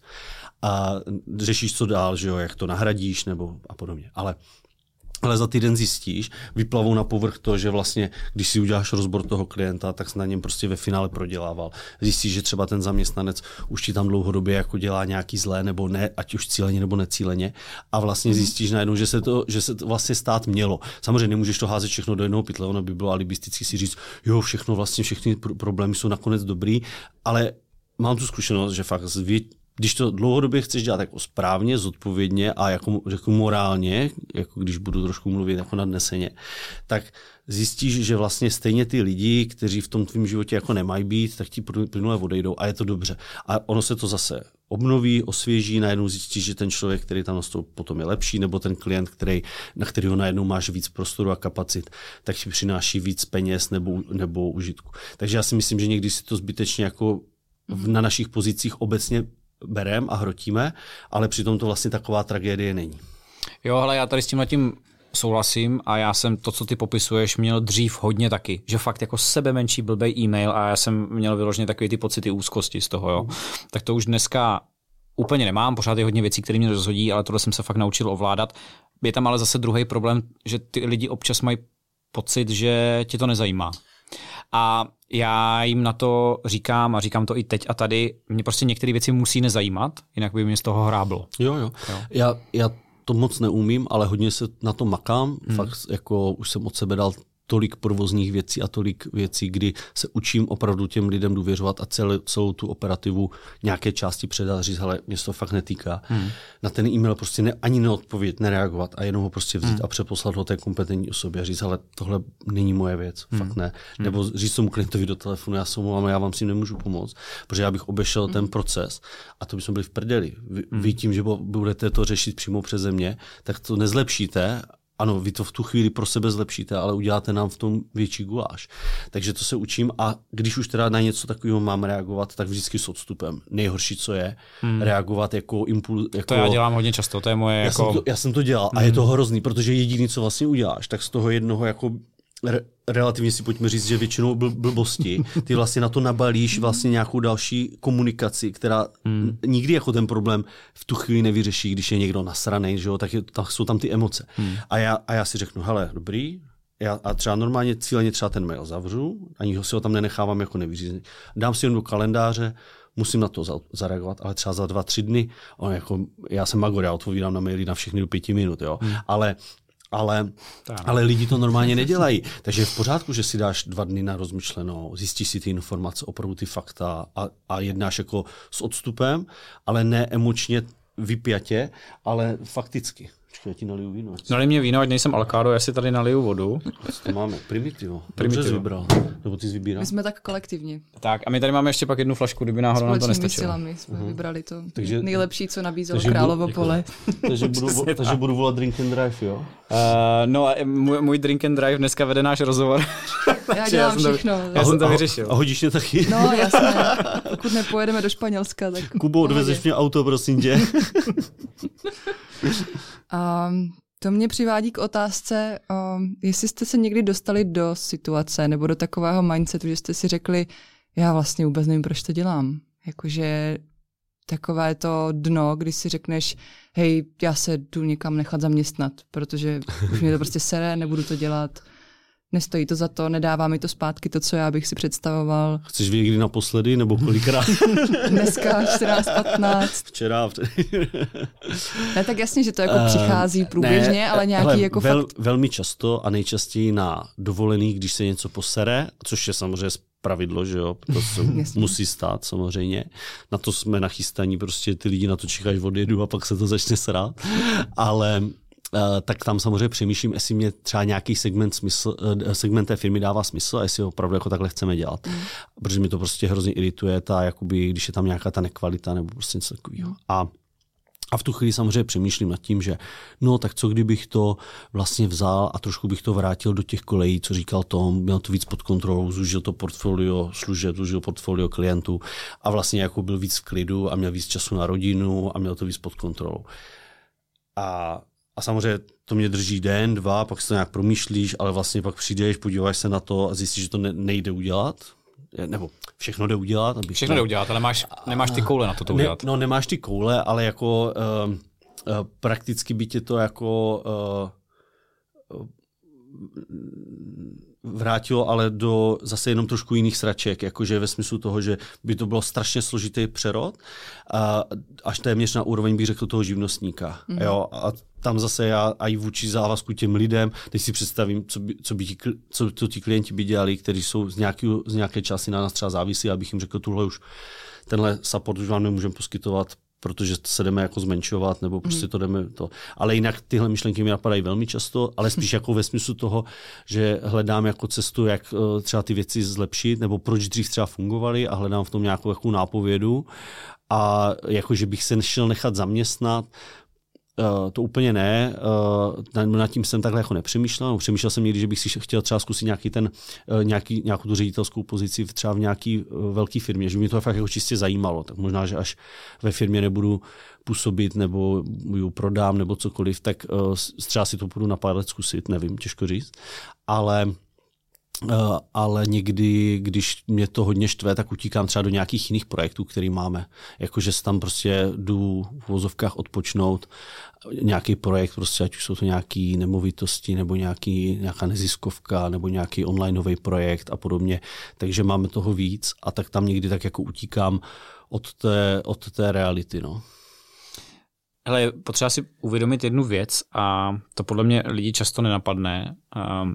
Nevím, jak to máš ty, ale u mě je to určitě tak, že já kdybych šel někam do nějakého korporátu pražského na nějakou exekutivní pozici, tak bych pravděpodobně dostal stejný nebo možná větší prachy, než mám teď. To bych dostal určitě větší. Tak. A to je jako vlastně ta premisa poměrně důležitá, protože já když se na to zítra vyseru a do nějaké takovéhle pozice půjdu, tak ty prachy stejně vydělám a ve finále, jestli mě jako nebude líp. Jo, tak tohle je prostě občas myšlenkový, celkem logický myšlenkový pochod. Taky, a samozřejmě i ty nabídky práce mi na to LinkedIn občas chodí, že jsou to jako pozice, který bys jako bral všema 10 jako na, řeknu, jakékoliv jiné pozici. A jak říkáš, určitě by to bylo s trošku méně starostí. Já zase nejsem úplně naivní v tom, že tady tyhle jako opravdu vysoké pozice nemají tu zodpovědnost, taky je musí umít. Pokud se fakt nejdeš zašít do nějakého megakorporátu, kde prostě seš jeden z 30 manažerů a vlastně neví ani na co tam máš řídit vlastně. A seš prostě tam nějaká postava jenom, ale tahle myšlenka mi taky napadá často. Jakože to, ale víš, jak mě napadá, spíš jako ve smyslu toho jako vyklidnit se. Že hele, když se to posere, tak se nic nestane. Tak jako moje manželka a děti budou mít co jest, protože druhý den můžu nastoupit do určitě 10 firem, když bych jenom napsal svým známým a jako okolo, že hledám práci, tak nemám strach. Jo, to je pravda, ale... Pak je vždycky to jsou vždycky ty momenty, kdy si říkáš, dobrý, tak proč to dělám, co je teda ta motivace, když teda jsem schopen někde vydělat víc peněz, proč to dělám tohle, já to pořád beru, takže investuju veškeré svoje prachy, které já vydělám, nebo které ta firma vydělá, investuju zpátky do té firmy. Jo, buduju prostě něco, co má nějakou hodnotu, někdy možná výhledově se to snad bude dát prodat. Nebo z toho můžeš teoreticky udělat pasivní příjem, pokud se jí to povede? Ano, a zároveň je to i o tom, že teď už je to fakt jako na úrovni toho děcka, který i to tvoje vlastní dítě tě občas fakt štve, že bys úplně nejradši ho takhle jako někomu odevzdal. Ale i když to děcko je řve, brečí, je pochcaný, já nevím co všechno dohromady, tak stejně ho nemůžeš takhle jako dát a já už na to kašlu a jdu někam jinam. Jo? Jo. A to s tou firmou je velmi podobný. Myslím, že bychom se z toho necítili dobře, jako z takového útěku, anebo předání toho dítěte, to taky ne asi. Samozřejmě teoreticky. Ne, jako to máš pravdu, já to, jak jsem říkal, já to taky mám jako rozhodně jako naše dítě a máme k tomu takový přístup.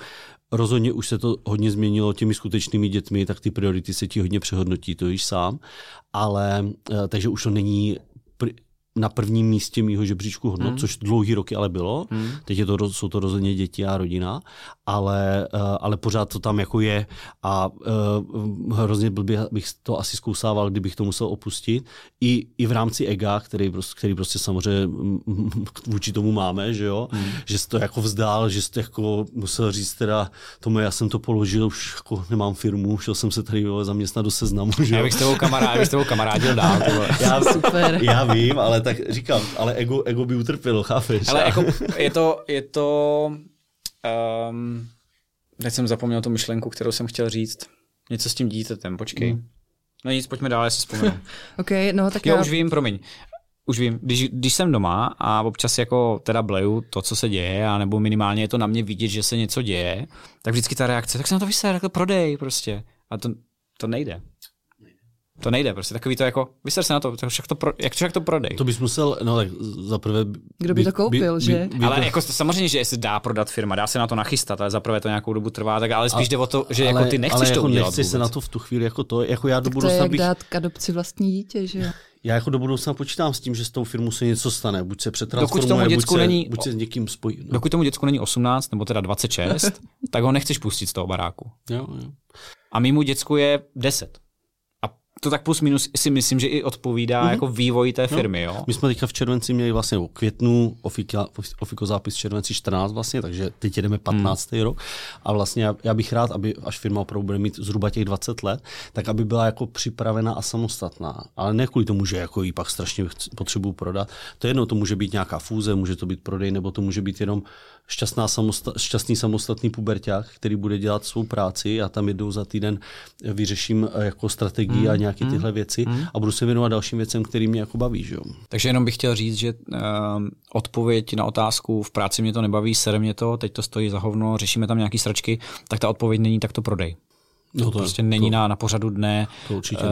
Je to absolutně ten nejvíc fakt jako scénář opravdu na úrovni toho, že dáváš děcko do babyboxu. Za mě to tak je. Jsme hrozně vážní. Myslím, že to bude sranda. Tak pojď nějakou srandovní. Okay, tak ty nás teďka je takový vážný blok. Pojďme tady jako takovýma. Pojďme k vašim osobním životům. No super. To mě přijde jako dostatečně zábavné. Mluvili jsme o dovolených, o volném čase. Pojďte mi na sebe prásknout, co děláte ve volném čase a trošku zabrouzdejte do takových těch jako bizárů. My jsme tady probírali dneska nějaké televizní show, různé platformy. Nevím, o čem mluvíš. Taky ne, no, tak mě to napadlo. Co děláte divného? Ty jsi mi nadhodila, jo? Tak já to vezmu od toho konce. Dobrý, tak já prostě potřebuju ve chvíli, kdy přijdu z práce, tak já potřebuju vypnout. Já potřebuju alternativní realitu. Já potřebuju něco úplně jiného, než zažívám celý den. Já se celý den potkávám s lidma, řeším problémy, hrozně moc mluvím s těma lidma a já potřebuju pravý opak. To znamená, OK, na takové té každodenní bázi je to pro mě nějaký televizní trash. Já to říkám každému, protože mi to prostě přijde jako dobrý doporučení. Jestli to máte v práci těžký, tak si večer puste Výměnu manželek, nebo Love Island, nebo Masterchefa, nebo prostě nějakou takovouhle věc. Takže to je prostě pro mě taková ta domácí forma relaxu. Jenom bych chtěl říct, že já teda si k tomu neudělám popcorn, nesednu si k televizi a nesoustředím na to veškerou svoje úsilí, ale já to uklízím, já u toho vařím. A to je mimochodem to je takový ten každodenní relax, který mě docela baví a naplňuje. Paradoxně, ona je to úplná blbost, seš doma, uklízíš, ale mě to jako vlastně nevadí, nebo mě to jako baví, jsem chvilku sám se sebou, u toho si poslechnu podcast nebo se kouknu na nějakou sračku prostě, tak to je fajn. Je to pro mě určitě cestování, to je pro mě strašně důležitá věc, já potřebuji minimálně 2 velký dovolený ročně. To je velká dovolená. Mimo Evropu. Já prostě potřebuju vypadnout někam, kde to vypadá jinak, kde se lidi chovají jinak. Ne fakt, protože v Evropě se všichni chovají tak protože když jedeš do Berlína, jako když jedeš do Berlína, tak je to fajn. Když jedeš do Paříže, tak je to fajn. Ale je to pořád euroměsto. Jako je to, jak kdyby si jela tady prostě o pár bloků vedle. Samozřejmě, když pojedeš někam opravdu do jižní Itálie, tak už budeš hodně jinde. A každý ať si tu exotiku definuje, jak chce, jo, ale prostě. Ne, jako souhlasím, i když pojedeš jako na východ státu, že jsou to pořád jako stejný standardní velkoměsto. Jedno, jestli jsi ve Švédsku, v Česku nebo prostě v Německu. Řeknu konkrétní příklad tohohle roku. Ten je takovej za mě jako hezký reprezentativní vzorek. Ten minulej nevypadal o moc víc jinak a ten předminulej taky ne. Já jsem třeba byl teďka na Madeiře v dubnu, což je pro mě výlet do přírody. To je prostě pro mě extrémně důležitá věc, vypadnout do přírody a chodit. To jsou takové jako 2 hlavní věci. Samozřejmě primárně tady po okolí v rámci Jižní Moravy a v republice, tak nějaké jako chození v přírodě, to mi hodně pomáhá, ale odjet třeba na tu Madeiru a tam být, nevím, týden, 10 dní a celou ji projít, to je pro mě ta největší dobití baterek, jaký může být. A teďka jsem se vlastně před 14 dnama vrátil z New Yorku, kam jsem odjel úplně sám, a odjel jsem tam jen tak být. Neměl jsem vůbec žádný jako plán. Já jsem ty letenky koupil snad 3 dny před odletem. Úplně prostě random rozhodnutí na 10 dní New York, Washington, zdarec. Nic mě nezajímá, odjíždím. A to je prostě potřeba, protože občas potřebuješ nějaký takový hard restart. Nemůžu si dovolit zmizet na měsíc. Nejsem v té fázi jako biznisu, že bych fakt jako zmizel ze světa na měsíc nebo odjel na jachtu na měsíc a vypnul telefon a vůbec nekomunikoval, to ne. Já jsem mimochodem v tom New Yorku i pracoval. Jsem tam měl pár callů, měl jsem s sebou notebook, ale mě to, víš co, to je třeba důležitá věc. Já když jako mám ten, myslím, že o tom jsme se bavili i spolu. No já když mám ten odpočinek, tak já jako mě nedělá dobře 14 dní absolutně nevědět, co se děje. Mě naopak daleko víc uklidní, když si jako projdu ty maily, s někým pokecám, zeptám se, jak to jde ve firmě, co se povedlo, co se nepovedlo. Jako udržovat se updateovaný svým způsobem mě jako dělá větší vnitřní klid, než mít pásku na očích a nevědět vůbec nic. Jo, mě se spousta lidí jako ptá nebo řeší, jako, že no ale ty pracuješ dovolený a to. A já říkám, ale já tak vůbec jako neberu, mě to baví. Jako mě baví moje práce, že jo, proto ji dělám. A já když jako jsem na té dovolené, tak mě právě hrozně jako se tam dobře pracuje, protože jako dobím ty baterky, jsem s těma dětma, vím, že jim dávám ten svůj čas. A já úplně zbožňuju to, když prostě večer oni usnou, je klid a třeba žena prostě chce jít s nima si lehnout nebo něco. A já si zbalím do času, jdu do toho lobby, tam si dám ten gin tonic, sedím tam na té terase, se koukám na ty palmy nebo kde jsme a pracuji tam k mě 2 hodiny a já vyřídím, to mají všechny maily za ten den, co mě přišli, tak já je vyřídím. Jako pokud tam není něco jako zásadního, jo, ale takovou tu operativu prostě, která ještě pořád na mě je v rámci třeba obchodu, tak já to vyřídím a mi to dělá úplně radost.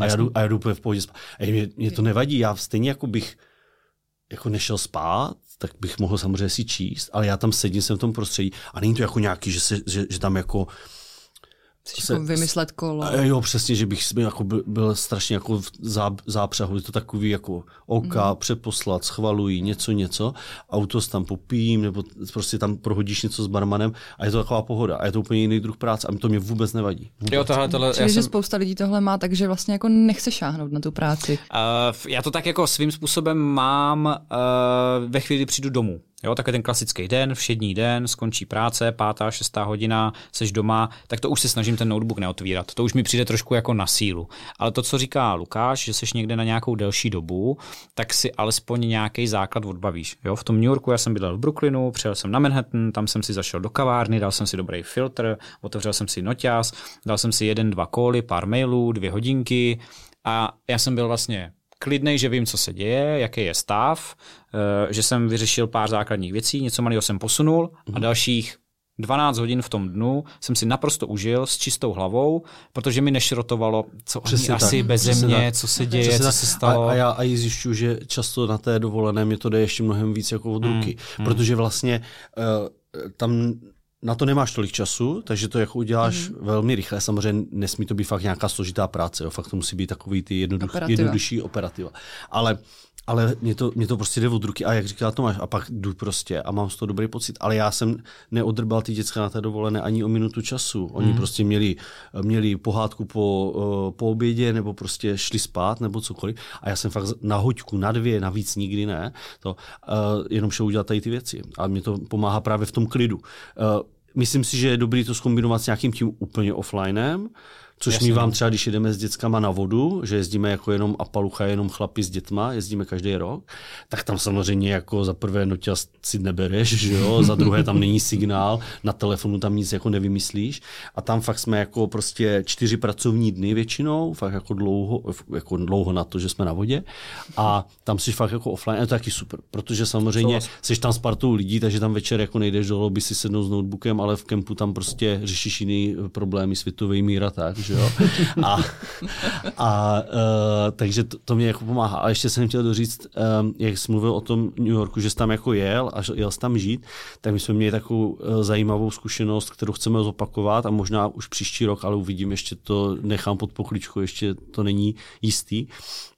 Jak začal covid, nebo já nevím, která to byla ta etapa, jo, prostě, ale když, myslím, že to byl říjen 2020, to znamená taková ta druhá fáze, taková ta ostrá toho podzimu a já si to teďka pamatuju, já jsem byl v Praze na Oaks Prague na golfu a Zuzka, manželka, mi psala, že, a to byl, myslím, středa a že v pátek všechno zavírají u nás. Že zase všechno školy, firmy, restaurace, bylo nějakého podle mě 26, 28 říjen, něco takového, nevím.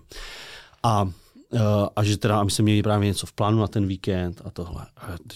A jel jsem z té Prahy dom a říkám, tyjo, já to nechci zase prostě tady ty 2-3 týdny prostě minimálně nebo měsíce vlastně zavřený toho.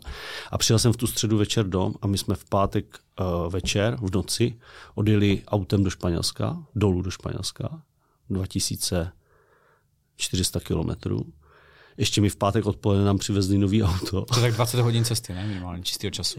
Tam jsme to jeli s přespáním ve Francii, takže jsme byli někde v takové krásné městečku. Takže nám jsme jeli zhruba těch 11 a pak jsme to docvakli druhý den zhruba taky 11. Jakože jsme jeli brzo ráno, aby děcka spali, že jsem třeba stával, já nevím, ve 3, ve 4, jeli jsme, oni spali do těch 8, 9, pak už to nějak zvládli. Vtipná scénka z toho, ale strašně jsem ti odběhl. Že tam projíždíš vlastně vyloženě Barcelonou. Jo? My jsme s jednou v Barceloně byli, my hrozně taky rádi cestujeme, že jsme v rámci Evropy viděli, nechci říct, že všechno, ale hodně. A my jsme tam měli vlastně, tehdy jsme měli 3 děti, a 2 vlastně ty starší a Danečkovi bylo tehdy 3 roky, takže mu byly 3 zhruba. Jo. A jeli jsme v těch 5 jako v tom autě, že jo, tam na mačkaní, jako, takže to bylo jako dost náročný teda ta cesta. No a starší děti chtěli, že když jedeme Barcelonu, že se chcou aspoň podívat jako do Barcelony. Že jo. A tak jsme se zachovali jako úplně nejtrapnější turisti. Sjeli jsme z té dálnice, dojeli jsme do centra, tam jsem zaparkoval na nějaké modré zóně, modlil jsem se, ať nás tam nikdo neotáhne. A promenádou jsme došli k Sagrada Familia. Tam si děcka takhle udělali pár selfieček a zaskákali jsme do a jeli jsme dál. Ne, protože jsme měli svačinu. No, my jsme nechtěli jako to řešit, že jsme na něj nachystaný a samozřejmě jsme byli strašně vyřízení, jak už jsme chtěli hlavně být, takže pak jsme si dali právě pod Barcelonou jsou krásné pláže, fakt krásný, jako obrovský a nikdo tam vůbec nebyl tehdy. A my jsme si fakt vyloženě koupili a udělali jsme tam jako piknik, jako fakt hezký hodinu a půl piknik, že jsme to děcka tam běhali do moře a zpátky, bylo to super.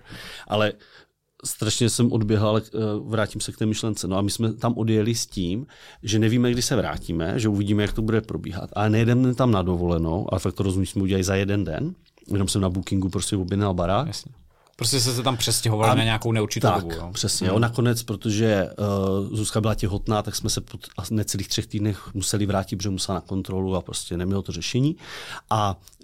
Ale normálně jsme tam jako fungovali, jako žili, ale vlastně jsme ani, já jsem nikomu neřekl, že mám dovolenou, ani nic. Já jsem normálně měl schůzky, akorát když jsem měl osobní, tak jsem je přepinkl do onlineu, což už tehdy bylo jako v pohodě, protože už jsme si zažili to jaro, takže už i ti klienti, kteří předtím to bylo science fiction, tak to zvládli. Děcka starší chodili na distanční výuku do školy normálně a manželka s tím malým prostě šla vždycky, že jo, třeba na pláž. Já jsem měl schůzky, tohle, skončil jsem v 1, ve 2, šel jsem za nima na oběd, na pláž, odpoledne na golf nebo něco, anebo jsem měl prostě práci celý den, ale byli jsme tam a seděl jsem na terase, že jo, prostě koukal jsem tam na moře, úplně nebyl výhled, ale prostě koukal jsem tam na palmy, bylo tam, tady bylo, že jo, listopad 10 stupňů, tam jsme byli v 25. Všechno zavřený a tam byly otevřené restaurace, sice s nějakýma omezeníma, ale samozřejmě měl tam teplo, takže zahrádka. A chodili jsme tam do restaurací, na golf, tady bylo zavřené všechno.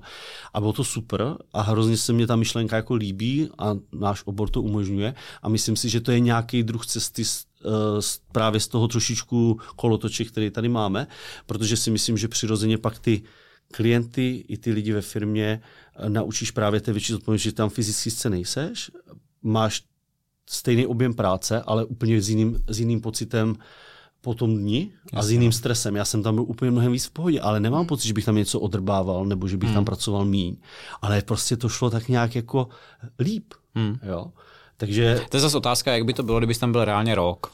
Jestli bys to nevrátil do těch stejných kolejí jako tady, jo? Protože pořád to asi vnímal vnitřně jako nějakou dovolenou svým způsobem. Jako asi jo, jako samozřejmě ten vzorek je krátkej na to. Jo?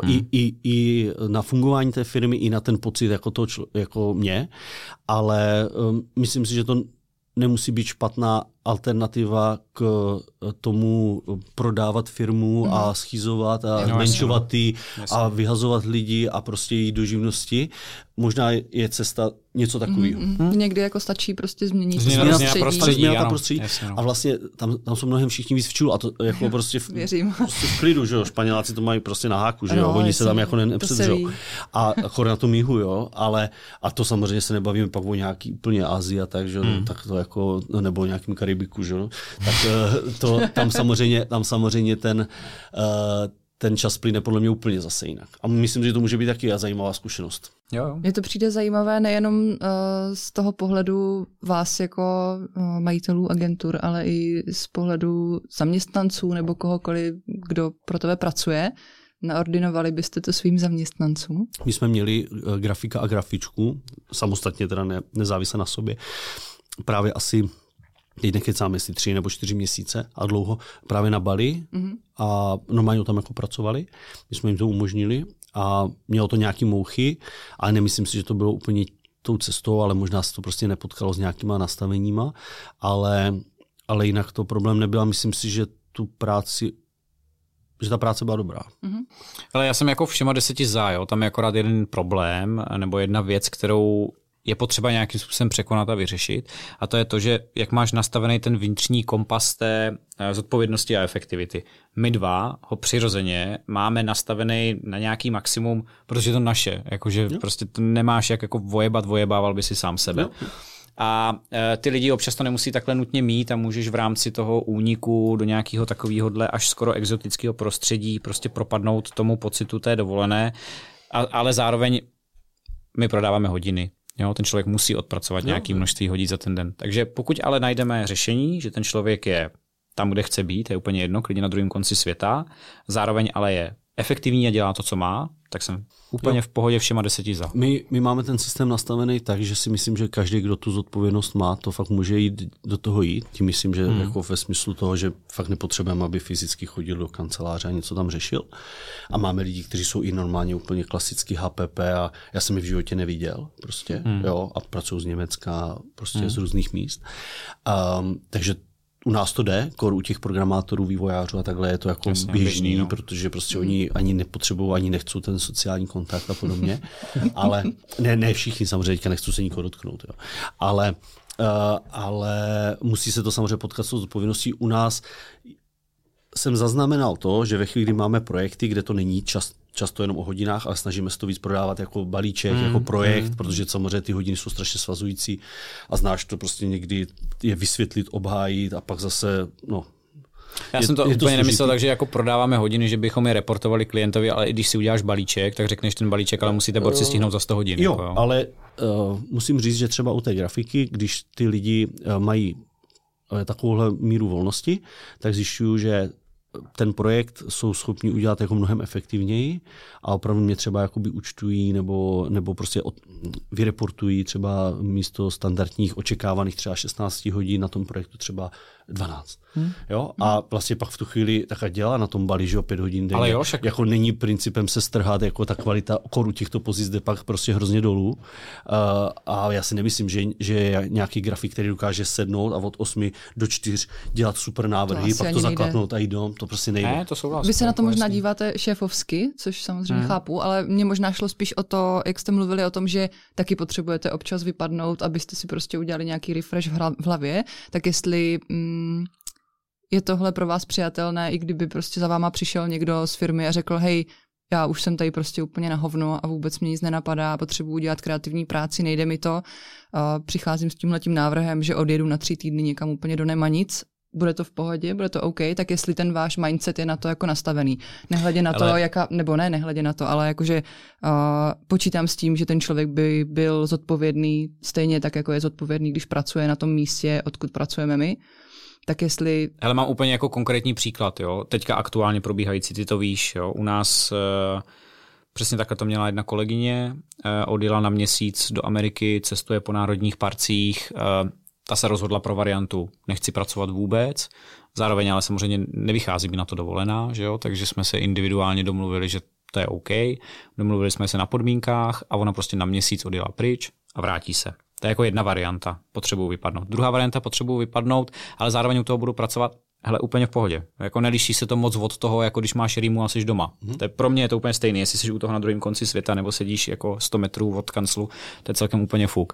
Ale pak už jsou tam zase samozřejmě nějaký pravidla toho, že musíš tu práci dělat, být na příjmu, být k dispozici, odpracovat si to, co máš zaplaceno, jednoduše řečeno. To je strašně jednoduchý, ono to jako není zase taková raketová věda. Jo. V našem oboru je to fakt celkem snadný, protože se to dá vyreportovat, prostě řekne se, udělal jsem, neudělal jsem, mám nějaký týdenní plán, splnil jsem ho, nesplnil. My jako jsme na home officech hodně, já víc, než bych jako já třeba osobně chtěl, ale chápu, že pro lidi je to velký benefit a nechci jim to brát.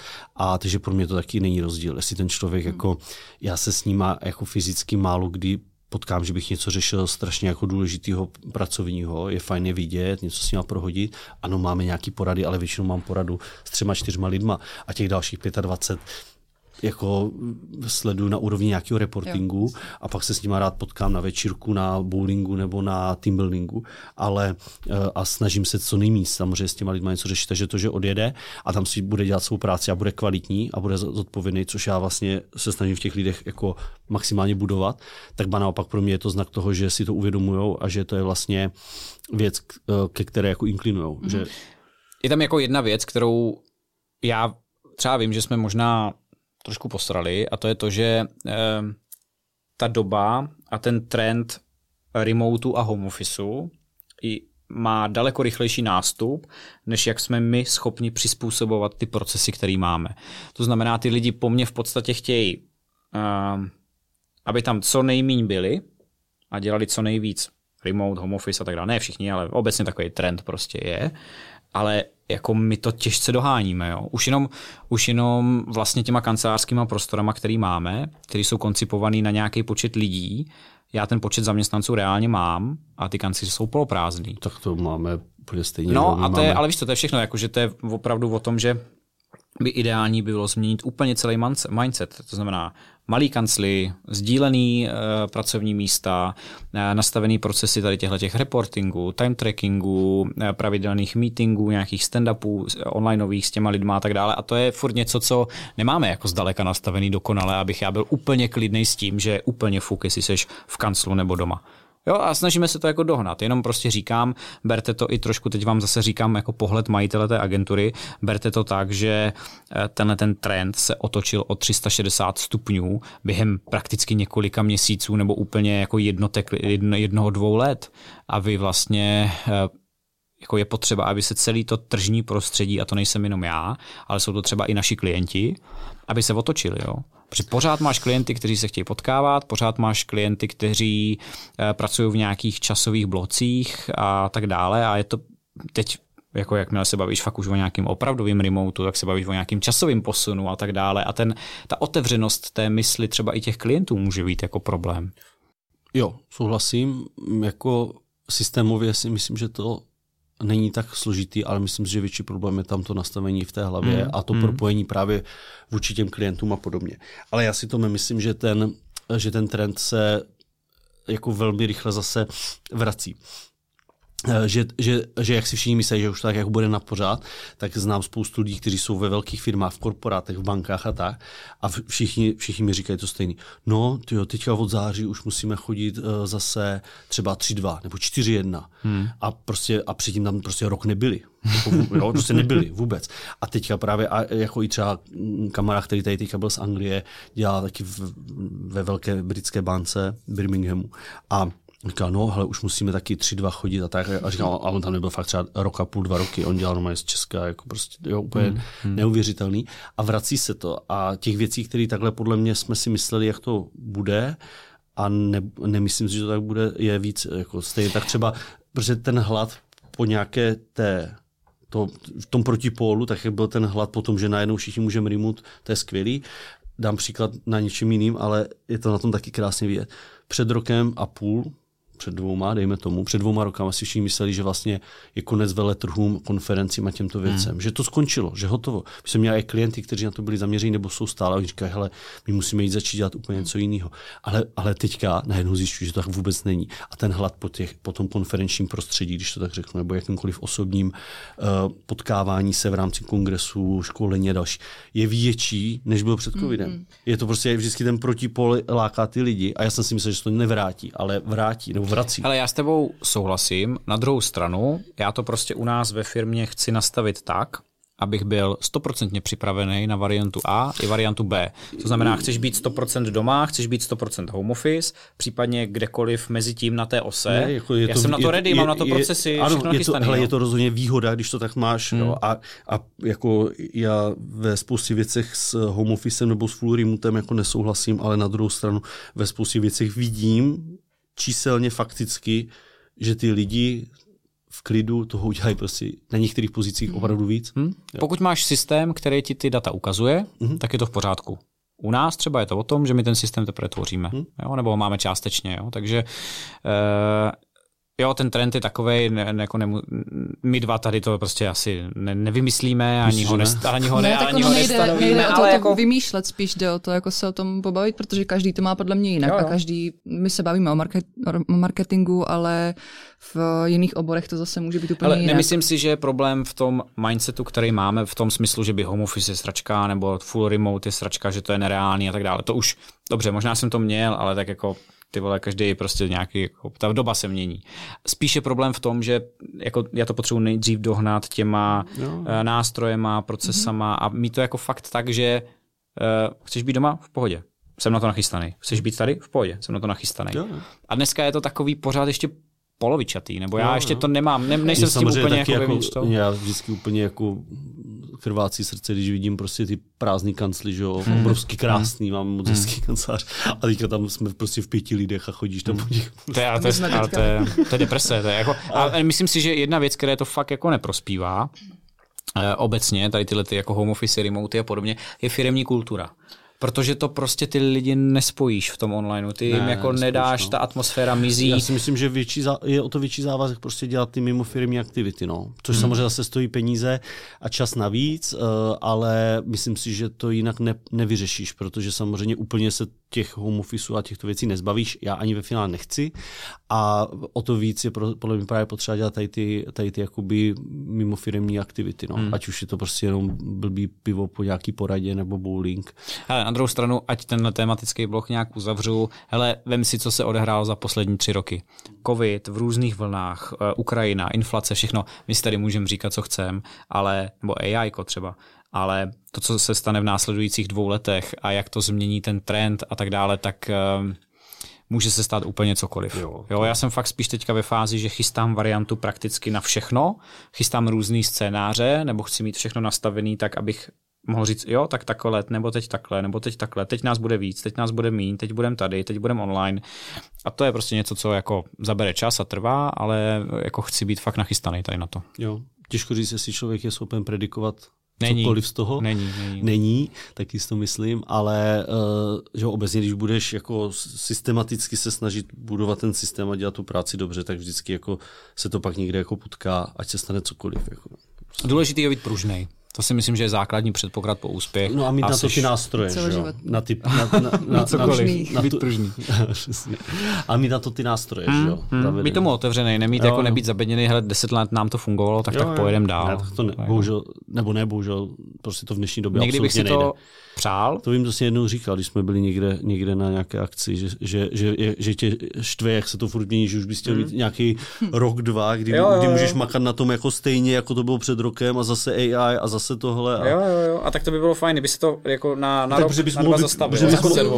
Protože bys mohl vypiplat nějakou tu věc, která ti funguje. Ale... A tak to je utopie, protože jsme v oboru, ve kterým jsme, ale myslím si, že drtivá většina oborů, ať už je to nevím, školství, strojírenství, jaké výrobní firmy obzvlášť a tak dále. A retail. No, tak to je, tam se nezměnilo nic dlouho. Pomineme-li covid, který byl prostě totální zásah pro všechny, tak jsou fakt jako obory, které jsou furt stejný, ale u nás je to každýho půl roku a něco prostě. Spíš se to tam plynule jako modifikuje, zavádí třeba nějaký modernější systémy řízení, že jo, ale je fakt, že ti to v tomhle mají jednodušší. Zase určitě v jiných věcech horší.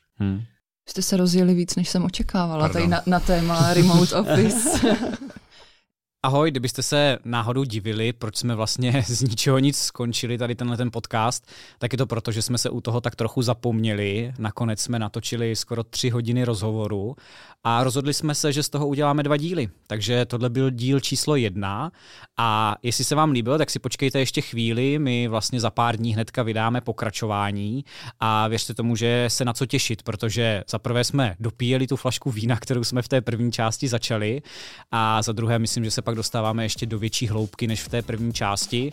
Takže děkujeme moc za to, že jste doposlouchali celou tuhletu první část a druhá část už brzy. Tohle je podcast 69 dní po splatnosti a jestli se vám líbí, tak nám určitě dejte follow nebo like a neunikne vám žádnej nový díl. Můžete nás sledovat taky na sociálních sítích nebo na webu justmighty.cz. Moje jméno je Tomáš Pohl a budu se moc těšit u další epizody.